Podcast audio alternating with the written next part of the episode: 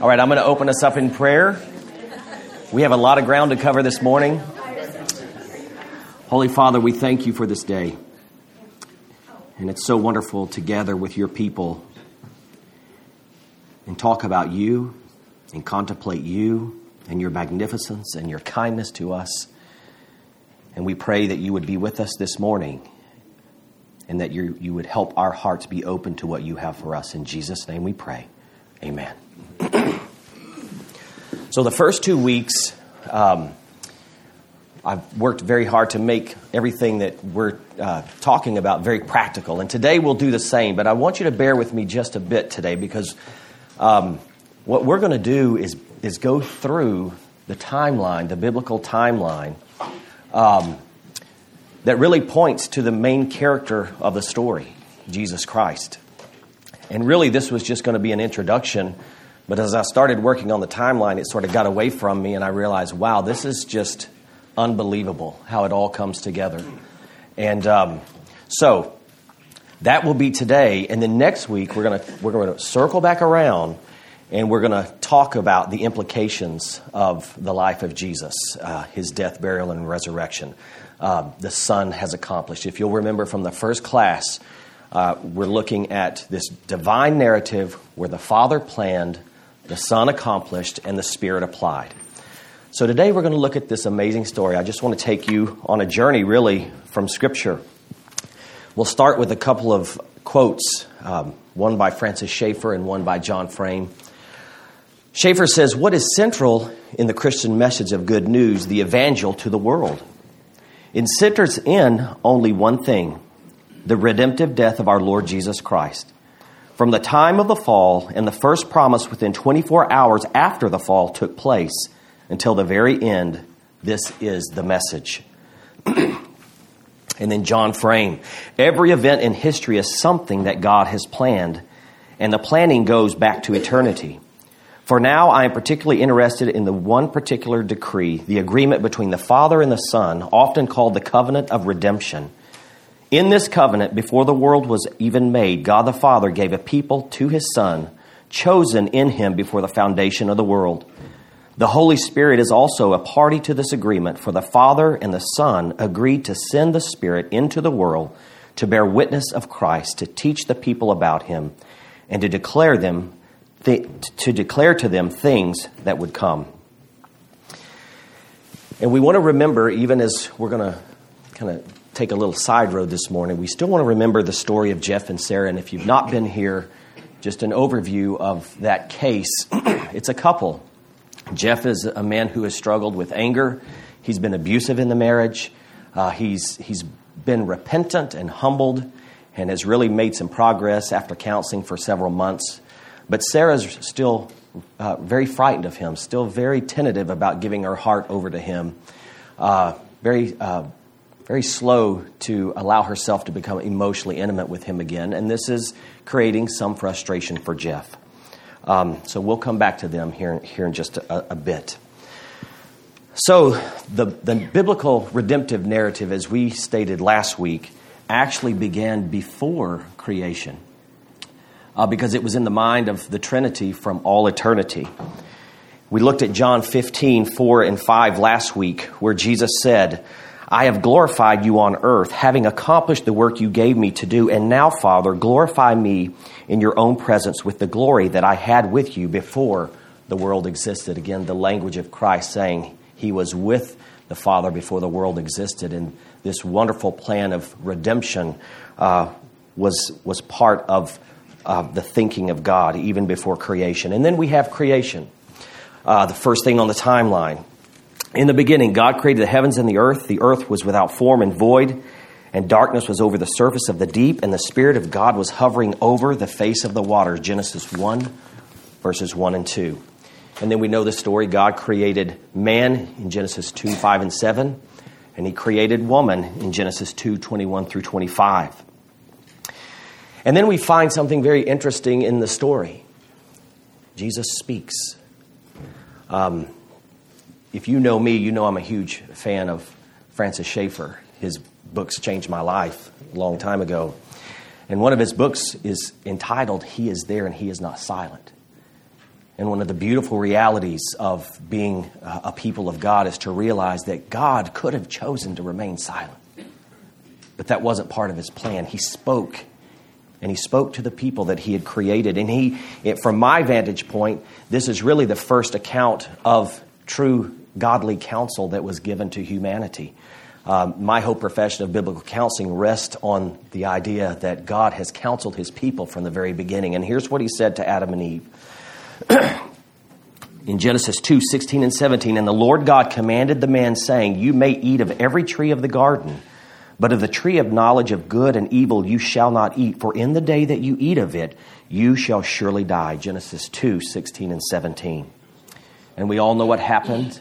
The serpent came in, tempted Adam and Eve. They gave in to the temptation, and you're okay. That's all right.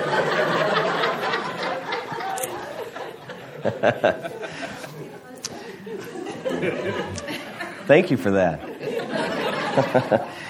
so, so we know what happened. Uh, the great cosmic rebellion of Adam and Eve that changed everything, and then we had have the fall. But then God spoke again, and we see the mercy of God even after this, this horrific act of Adam and Eve. Again, God could have stayed silent for centuries. But as Schaeffer articulated, within 24 hours, in his mercy, in his kindness for Adam and Eve, he said these words in Genesis 3 14 and 15. The Lord God said to the serpent, Because you have done this, cursed are you above all livestock and above all beasts of the field. On your belly you shall go, and dust you shall eat all the days of your life. I will put enmity between you and the woman, and between your offspring and her offspring. He shall bruise your head, and you shall bruise his heel. So, 24 hours into the fall, God the Father promised a Redeemer would come, and he would crush the enemy. And his heel would be bruised, but he would be victorious. As you move on in the story, we find the covenant, God's covenant with Abraham. Um, he said to Abraham in Genesis 12, And I will make of you a great nation, and I will bless you and make your name great, so that you will be a blessing. I will bless those who bless you, and him who dishonors you I will curse, and in you all the families of the earth shall be blessed. How's that promise? How are you a part of that promise? Any thoughts?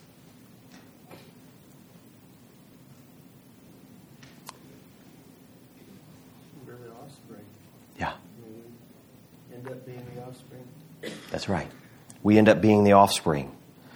Paul actually refers to this promise and, and begins to uh, uh, uses this promise to show that that um, the Redeemer wasn't only going to be for the Jewish people, but for all nations, including the Gentiles. He he says in Galatians three six and seven. Does he who supplies the Spirit to you and work miracles among you do so by works of the law or by hearing with faith, just as Abraham believed God and it was counted to him as righteousness? Know then that it, it is those of faith who are the sons of Abraham. And the scripture, foreseeing that God would justify the Gentiles by faith, preached the gospel beforehand to Abraham, saying, In you shall all the nations be blessed. So we, we see here in this covenant of Abraham um, that through him uh, all nations would be blessed. And then we come to God's covenant with David. When your days are fulfilled and you lie down with your fathers, I will raise up your offspring after you, who shall come from your body, and I will establish his kingdom. He shall build a house for my name, and I will establish the throne of his kingdom forever. Again, you, you hear the cadence a Redeemer is coming. I'm sending him, and he will build an everlasting kingdom. This prophecy was reinforced by the prophet Isaiah in Isaiah 11, 1 and 2 in verse 5. There shall come forth a shot from the stump of Jesse, which is David, and a branch from his roots shall bear fruit. And the Spirit of the Lord shall rest upon him the Spirit of wisdom and understanding, the Spirit of counsel and might, the Spirit of knowledge and the fear of the Lord. Righteousness will be the belt of his waist, and faithfulness the belt of his loins. Isaiah also prophesied about the crucifixion of this coming Redeemer in Isaiah 53, 4 and 5. Surely he has borne our griefs and borne our sorrows, yet we esteemed him stricken, smitten by God, and afflicted. But he was wounded for our transgressions, and he was crushed for our iniquities. Upon him was the chastisement that brought us peace, and with his stripes we are healed. Isaiah's prophecy of the accomplishment of Christ's work is also highlighted in verse 11 of 53. Out of the anguish of his soul he shall see and be satisfied. By his knowledge shall the righteous one, my servant, make many to be accounted righteous, and he shall bear their iniquities. So, what God had foretold at the fall, he continued to communicate through the prophets, through his covenants and he began to speak about the gospel of Jesus Christ, that through this Redeemer, through this coming Redeemer, many would be made righteous. And not only that, he also prophesied the coming of John the Baptist. Isaiah 43 and 5 A voice cries, In the wilderness, prepare the way of the Lord, make straight in the desert a highway to our God. Every valley shall be lifted up, and every mountain and hill will be made low the uneven ground shall become level, and the rough places a, a plain. And the glory of the Lord shall be revealed, and all flesh shall see it together, for the mouth of the Lord has spoken. So, just in these few verses, and keep in mind, I'm not even hitting every verse in the Old Testament, but it's so clear the, the, the thoughtful intention this, none of this was random. The fall didn't take God by surprise. It was part of the story so that he could usher in the great Redeemer, Jesus Christ, and be glorified through him. We also see this spoken of in, through the prophet Jeremiah in Jeremiah 23 5 and 6. Behold, the days are coming, declares the Lord, when I will raise up for David a righteous branch, and he shall reign as king and deal wisely and shall execute justice and righteousness in the land. In his days, Judah will be saved, and Israel will dwell securely. And this is the name by which he will be called the Lord of righteousness. We also have Daniel's night vision. I saw in the night visions, and behold, with the clouds of heaven there came one like a son of man, and he came to the Ancient of Days as was, and was presented before him. And to him was given dominion and glory and a kingdom that all peoples, nations, and languages should serve him. His dominion is an everlasting dominion which shall not pass away, and his kingdom one that shall not be destroyed. Daniel 7 13 through 14. And we're, we're told, or we see in Matthew 24 and 30, Jesus describes his own coming in a very similar way as what Daniel just spoke. And Jesus said this immediately after the tribulation of those days, the sun will be darkened, and the moon will not give its light, and the stars will fall from heaven, and the powers of the heavens will be shaken. Then will appear in heaven the sign of the Son of Man. And then all the tribes of the earth will mourn, and they will see the Son of Man coming on the clouds of heaven with power and great glory. And he will send out his angels with a loud trumpet call, and they will gather his elect from the four winds, from one end of heaven to the other. And as you move on in the Old Testament, um, into the last book of the Old Testament, uh, Malachi prophesies the coming messenger who would prepare the way for the great Redeemer. Malachi, uh, Malachi 3 1 Behold, I send my messenger and he will prepare the way before me, and the Lord whom you seek will suddenly come to his temple, and the messenger of the covenant in whom you delight, behold, he is coming, says the Lord of hosts. Just in a few minutes, we looked. The Old Testament is pointing to a person. You can look at the Psalms, you see it there. You see it all throughout the scripture, and then you see types and shadows. Um, if you ever want to hear a great three minute explanation of those types and shadows, uh, Google The Bible's Not About You by Tim Keller. And he does a great job of, of pointing to uh, all of the characters in the Bible, including David and Moses, and how all of those guys were really uh, pointing to Jesus. Uh, they were, they were uh, shadows of the coming Redeemer. And from that first promise to Abraham until Jesus shows up on the scenes, 1,500 years. And between Malachi and Jesus' birth, approximately 400 years. And I think that's something for all of us in here to contemplate. That here's these promises. And they were, they were repeated over and over and over and over to the people of God. 1,500 years went by and nothing. And how often in our own life struggles, we know the promises. We know what God has said He is doing in and through us. But sometimes it doesn't seem like those promises are being realized. We know that God is committed to sanctifying us, that He's committed to, to helping us despise sin. Yet so often our hearts are drawn to the things that are sinful. And in those moments of failure, to be questioning what's going on here. Why isn't the promise being realized more powerfully in my own life? And this narrative where the people of God were, were given this promise 1,500 years, they never saw it. The book of Hebrews tells us that these saints proclaimed the coming Redeemer, but they never witnessed his promise realized. Hebrews 11, 13, and 14. These all died in faith, not having received the things promised, but having seen them and greeted them from afar, and having acknowledged that they were strangers and exiles on the earth. For people who speak thus make it clear that they are seeking a homeland. And so, when we look the Old Testament and all of these saints and the people of God, they were looking forward to this Redeemer in faith that he was coming, in faith that he would accomplish everything that was preordained for him to accomplish for their sakes as they were looking forward. Then we enter into the New Testament. In the book of Luke, this beautiful prophecy by Zechariah, which begins to um, align with the prophecies in the Old Testament about the coming messenger who would make pave the way for Christ.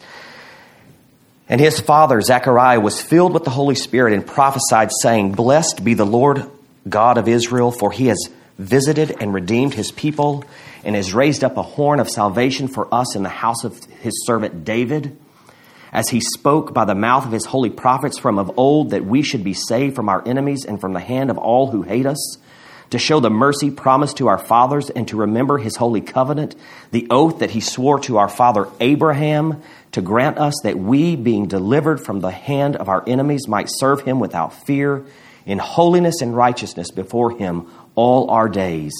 And you, child, speaking about John the Baptist, will be called the prophet of the Most High. For you will go before the Lord to prepare his ways, to give knowledge of the salvation of his people the forgiveness of their sins because of the tender mercy of our God. Luke 1 67 through 78. So here we see Zechariah citing the promise to Abraham and David. He prophesies that God is now bringing his promises into operation. The time has finally come. He speaks to his son, John the Baptist, stating that he would be the one who would go before the Lord and prepare his ways. And then in Luke 2 6, the greatest day, Jesus was born. 1,500 years, the saints waited, and here he was. And while they were there, the time came for her to give birth. And she gave birth to her first son and wrapped him in swaddling clothes and laid him in a manger because there was no place for them in the inn. And then we see John the Baptist as he grew up preparing the way for this Redeemer.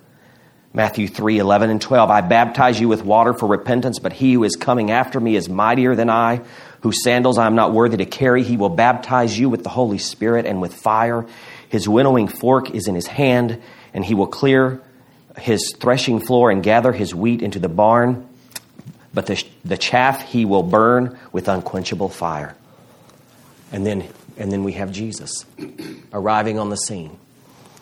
And one of the things that I want to highlight is, especially as um, kind of a prerequisite for next week. The life of Jesus was very important. Um, my friend Elyse Fitzpatrick, I've often heard her say, it's not what would Jesus do, WWJD, it's what did Jesus do that makes all the difference for us. So Hebrews 2 and Hebrews 4 tell us that Jesus had to enter our broken world or chose to enter our broken world for very specific reasons. Hebrews 2:17 and 18 Therefore he had to be made like his brothers in every respect so that he might become a merciful and faithful high priest in the service of God to make propitiation for the sins of the people. For because he himself has suffered when tempted, he is able to help those who are being tempted. And then Hebrews 4 15 and 16. For we do not have a high priest who is unable to sympathize with our weaknesses, but one who in every respect has been tempted as we are, yet without sin. Let us then with confidence draw near to the throne of grace that we may receive mercy and find grace to help in a time of need. So Jesus, by his own choice, left the Trinitarian, the, the heavenlies, where there was perfect communion within the Trinity. And he didn't consider that a thing to be grasped, but he made himself nothing. And he did so in part so that he could gain a sympathy for you and I in our fallenness, in our brokenness. He did so as well so that he would become our merciful high priest. So I want to just look at a few things that Jesus experienced that matters to us. Maybe not all of these will feel as relevant as some, but I know that all of us will connect uh, to many of these things. In Philippians, let me see here. In Philippians 2 4 through 8, Jesus refused a selfish response by not clinging to what was rightfully his within the Trinitarian relationship, but he made himself nothing. How often in a disagreement with a friend or a spouse or a coworker, how often have we clung to the thing that we thought was rightfully ours to the point of sin? How many of us has, have stood our turf and we weren't going to back down, even if we felt uh, that maybe we were sinning, we were not going to back off. We were going to win that fight. Well, this, this passage of Jesus not clinging to what was rightfully his is very important because where we failed that test, he passed that test for us. In Matthew 4 1 through 4, Jesus passed the test when tempted to allow food to be his God when the devil tempted him. He overcame that. When I'm sitting with a young girl in a counseling office who is seemingly enslaved by anorexia or bulimia, that moment for Jesus is very significant for her. Because where she orchestrates her life around food and body image and these things, where she's failing the test, he passed the test. Or how many of us, when we are anxious or stressed out, rather than run to the throne of God, we run to the refrigerator and we eat simply because we're stressed as a coping mechanism. Jesus passed the test when tempted to take, a, take the faithfulness of God for granted or to test God's faithfulness. When, he, when the devil tempted him to jump and the angels will protect him. How often have we been guilty to take God's faithfulness for granted? I take his faithfulness for granted every single day. But Jesus came and he knew we would struggle with that and he knew we would succumb to that and he came and he perfectly obeyed God in that in the midst of that temptation. He passed the test when tempted with the idols of riches and power and the very act of idolatry and bowing down and refusing to bow down to Satan in Matthew 4 and 11. And later in this course, we will talk a lot about idolatry and, and what it actually is. It's not a statue so much as it is an issue of the inward heart. It's a, it's, a, it's a constant issue in the life of people. John Calvin said the heart is an idol factory. And Jesus was given opportunity to give in to idolatry, and he refused. Thanks be to God. Jesus lived out the commands to love God and neighbor by teaching others God's divine wisdom and way. Through the Beatitudes, he taught us the true nature of anger, relational, how, what godly relational reconciliation looks like. He taught us the true nature of lust. He taught us about radical amputation. If your eye's causing you to sin, pluck it out, just meaning get away from the sin.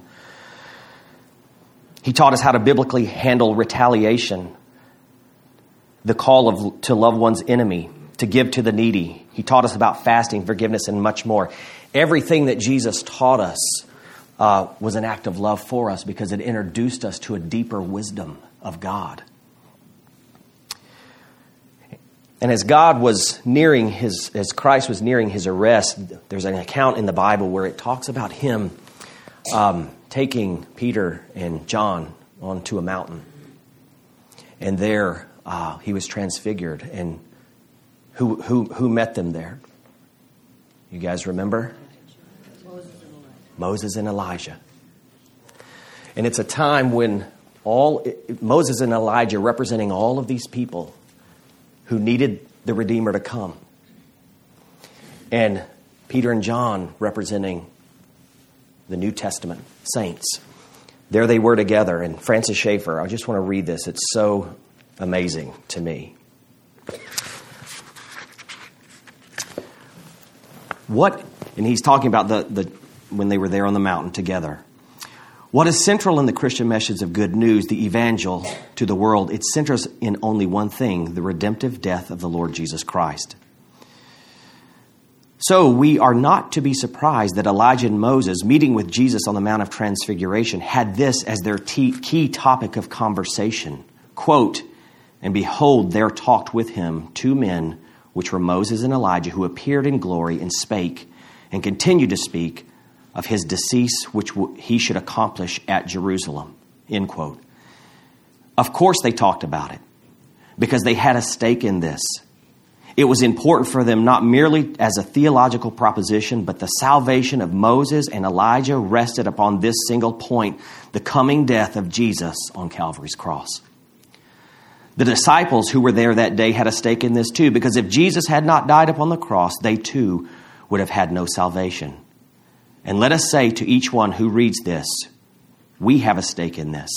For there is no salvation possible to us unless Jesus died on Calvary's cross. And so we continue in the narrative.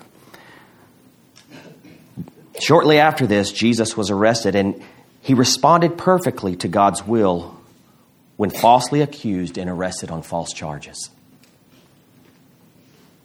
How often have we failed in doing that? we're falsely accused, we retaliate, we fret. Not Jesus. He exhibited flawless faith in the Father when under extreme mental and emotional duress. In Matthew 6, 26 42, my Father, if this cannot pass unless I drink it, your will be done. And don't take this lightly. He was God, but he was man. And in the garden, he suffered terribly mentally and emotionally. And it's so comforting when I sit with people who are struggling mentally and emotionally for me to know that if they're believers, Christ took care of that for them. And his record of perfect response under that duress belongs to them. And it's the record by which they are judged. Jesus exercised unfathomable self control when he chose not to call legions of angels to his rescue from going to the cross. Can you imagine how much self control that required? He could have snapped his fingers and it would all have been over. Jesus remained perfectly faithful in loving the Father when verbally and physically abused in the most horrible way imaginable. When the soldiers were mocking him and beating him, he didn't retaliate. As a matter of fact, First Peter tells us that when they did that, he, he, he refused to retaliate, but instead entrusted himself to the one who judges justly. There are people, maybe even in this room, who have been physically and emotionally abused. And sometimes the struggles associated with that feel so despairing that you can't overcome it. And the good news for you is that Jesus entered this broken world, chose to allow himself to be abused, responded perfectly to that abuse so that anyone following him who was a believer, who was abused and struggled in that abuse, would never be condemned. Jesus' life mattered. Jesus remained perfectly obedient to the Father when he was rejected by his own people as an innocent man and was chosen for crucifixion over a murderous thug, Barabbas. John 18 33. One of the most stunning acts of obedience is when he is actually hanging on the cross. Jesus continued to live out the two great commands that he lived his entire life preaching and teaching. The sum of all the law is in two commands love the Lord your God and love your neighbor as yourself. And even while he was there, hanging on the cross after being brutally beaten, and then while hanging in excruciating pain and agony, he continued to live out that mission. Number one, he told John to take care of his mother. When Jesus saw his mother and the disciple whom he loved standing nearby, he said to his mother, Woman, behold your son. Then he said to the disciple, Behold your mother. John 19, 26 and 27. Hanging there dying in pain that we cannot even imagine, Jesus was concerned about loving his mother. And then, secondly, he turned to a, a man who had an, an entire life of criminality. And he turned to him and he saved him on the cross. Today you'll see me in paradise. He was forgiving sins already. And then finally, in Luke 23 34, we're told that he asked the Father to forgive those who were literally killing him. So, under the most trying, stressful, agonizing experiences, Jesus remained obedient. And he did that to the glory of his Father, and he did that because he loved his Father, but he also did that because he loves you. And he cares about you. Here's something that's very interesting. And for the person who struggles with any kind of addiction, alcohol, drugs, this is amazing. Jesus refused intoxication to alleviate the pain inherent to fulfilling the plan he was sent to do. And he drank the wine that kept him conscious to the suffering he was sent by the Father to endure. So let me explain that. David Mathis, who writes for Desiring God Ministry, the ministry of John Piper, writes this Twice Jesus was offered wine while on the cross. He refused the first, but took the second. Why so? The first time came in verse 23 of Mark 15. They offered him wine mixed with myrrh, but he did not take it. William Lane explains according to an old tradition, respected women of Jerusalem provided a narcotic drink to those condemned to death in order to decrease their sensitivity to the excruciating pain. When Jesus arrived at Golgotha, he was offered wine mixed with myrrh, but he refused it, choosing to endure with full consciousness the suffering appointed for him. The first wine represented an offer to ease the pain, to opt for a small shortcut, albeit not a major one in view of the terrible pain of the cross, but a little one nonetheless. But this offer Jesus refused. And in doing so, chose to endure with full consciousness the suffering appointed for him. The second time came in verse 35 after some bystanders thought he was calling for Elijah. Someone ran and filled a sponge with sour wine, put it on a reed, and gave it to him to drink, saying, Wait let us see whether Elijah will come to take him down, Lane comments. A sour wine vinegar is mentioned in the Old Testament as a refreshing drink, and in Greek and Roman literature as well. It is a common beverage appreciated by laborers and soldiers because it relieved thirst more effectively than water and was inexpensive. There are no examples of its use as a hostile gesture. The thought then is not of a coerce, uh, corrosive vinegar offered as a cruel jest, but of a sour wine of the people. While the words, let us see if Elijah will come, express a doubtful expectation, the offer of the sip of wine was intended to keep Jesus conscious for as long as possible. So the first wine, mixed with myrrh, was designed to dull Jesus' pain to keep him from having to endure the cross with full consciousness, this wine was refused. And the second sour wine was given to him to keep conscious for as long as possible and thus have the effect of prolonging his pain. This wine Jesus drank. Other condemned criminals would have taken the first to ease their torment and passed on the second so as not to prolong their horrific pain, but Jesus would take no shortcuts on the way to our redemption. And I sit with many people struggling uh, who run to alcohol to escape from the pain of their lives. And Jesus didn't leave that detail out in his own life at the very end. When tempted to that, he chose not to. He passed the test. Jesus lived out his own teaching in that he didn't simply extend divine love towards his enemies, but he gave his own life for their sakes. During the most epic opportunity in all of human history for a person to doubt God, as God's wrath for every single sin of every single believer was being poured out upon him, Jesus did not doubt the Father. It was agonizing. Matthew 27 46, we hear him cry out, Father, why have you forsaken me? But Jesus, in this agonizing dilemma, remained relentlessly faithful to the Father. In a final expression of his love for his Father, some of the final words uttered by Jesus before his death expressed a profound sentiment of accomplishment for accomplishing a major portion of the plan he was sent to do. John 19:30 It is finished.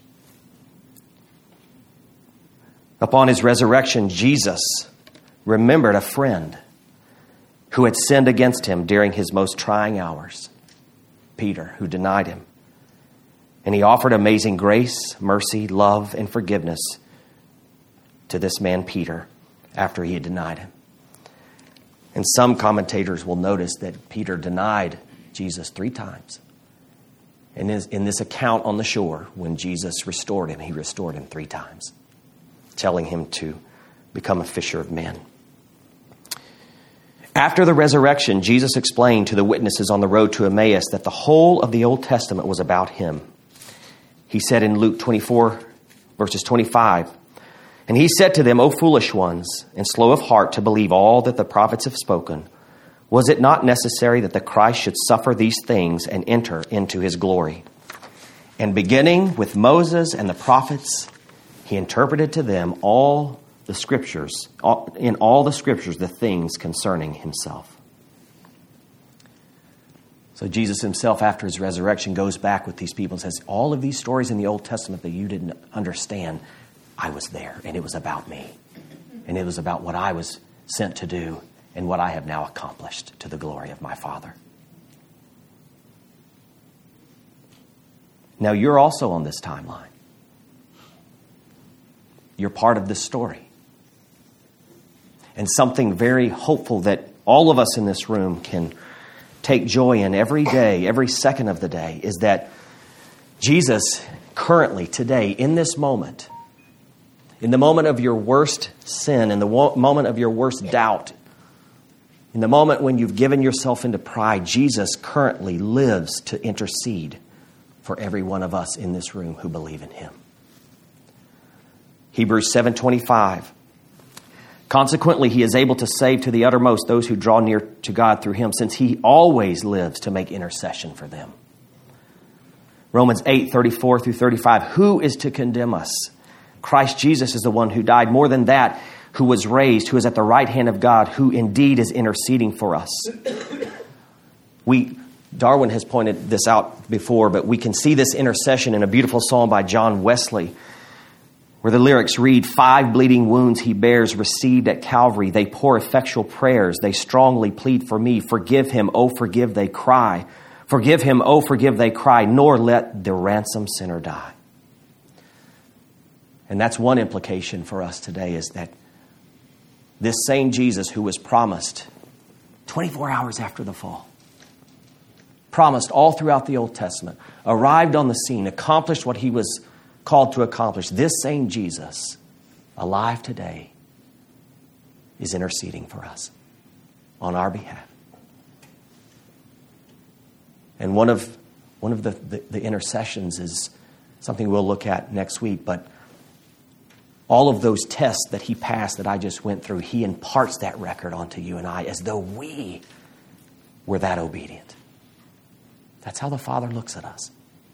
It's staggering. And when we move into the New Testament, you'll see all the writers are pointing back to Christ. Paul in Romans 1 16 and 17, For I'm not ashamed of the gospel, for it is the power of God for salvation to everyone who believes, to the Jew first, and also to the Greek. For in it the righteousness of God is revealed from faith to faith, as it is written, The righteous shall live by faith. Faith in what Christ has accomplished. Paul's introduction to the Galatians, to the churches of Galatia, grace to you and peace from God our Father and the Lord Jesus Christ, who gave himself for our sins to deliver us from the present evil age according to the will of our God and Father, to whom be the glory forever and ever. Amen. The pastor's introduction to the Hebrews. Hebrews 1 Long ago, at many times and in many ways, God spoke to our fathers by the prophets, but in these last days, he has spoken to us by his Son, whom he appointed the heir of all things, through whom also he created the world. And finally, Peter's introduction in 1 Peter. Peter, an apostle of Jesus Christ, to those who are elect exiles of the dispersion of Pontus, Galatia, Cappadocia, Asia, and Bithynia, according to the foreknowledge of God the Father, in the sanctification of the Spirit, for obedience to Jesus Christ and for sprinkling with his blood, may grace and peace be multiplied to you. And if you read, obviously, the New Testament authors, they're all pointing back to Christ. And, and many of them are pointing forward to his, to his return. So if we read, and, and this is a skeletal account of how the Bible is about a person, Christ. And if that's the case, how much more so should that be the narrative of our own lives? I mean, in my perspective, it's undeniable. This world is about Him. And I think even just contemplating this story, and I thank you for being patient as I just sort of put it all in one place this timeline of this narrative and it being about Jesus. But if, if God took the time to give us this narrative and make it extremely clear who it was about. I pray that that would be a model for us as we live in that same narrative. When I'm dealing with someone at work, or I'm dealing with a child, or I'm dealing with a spouse, or I'm dealing with a friend, that at the end of the day I remember this narrative has, has existed from eternity past and it's not about me at the end of the day. I mean, it is about us in a way. Jesus died for us, He loves us. It's not as though we're nothings in the universe. We are His people, but we are not the main character of the story. And may the Lord help us all live to the glory of the main character, Jesus Christ, as we leave here today. Next week, we're going to come back to this story, but we're going to talk about the implications of all of these things that Jesus did why is it important? How do, how do we put it all together in terms of when we're sinning and, and obedience and all of the things that we're called to do as believers? Okay? Let me pray. Father, we are grateful just to remember. I mean, this is a story we're all familiar with, but just to recall it and to see how precise you were with your plan and to see how our dear Savior entered this broken place, allowed himself to be abused and mocked and suffered and tempted for our sakes and for your glory.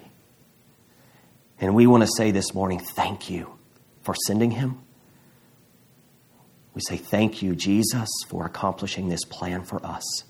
May we live our lives to glorify you. In Jesus' name, we pray. Amen.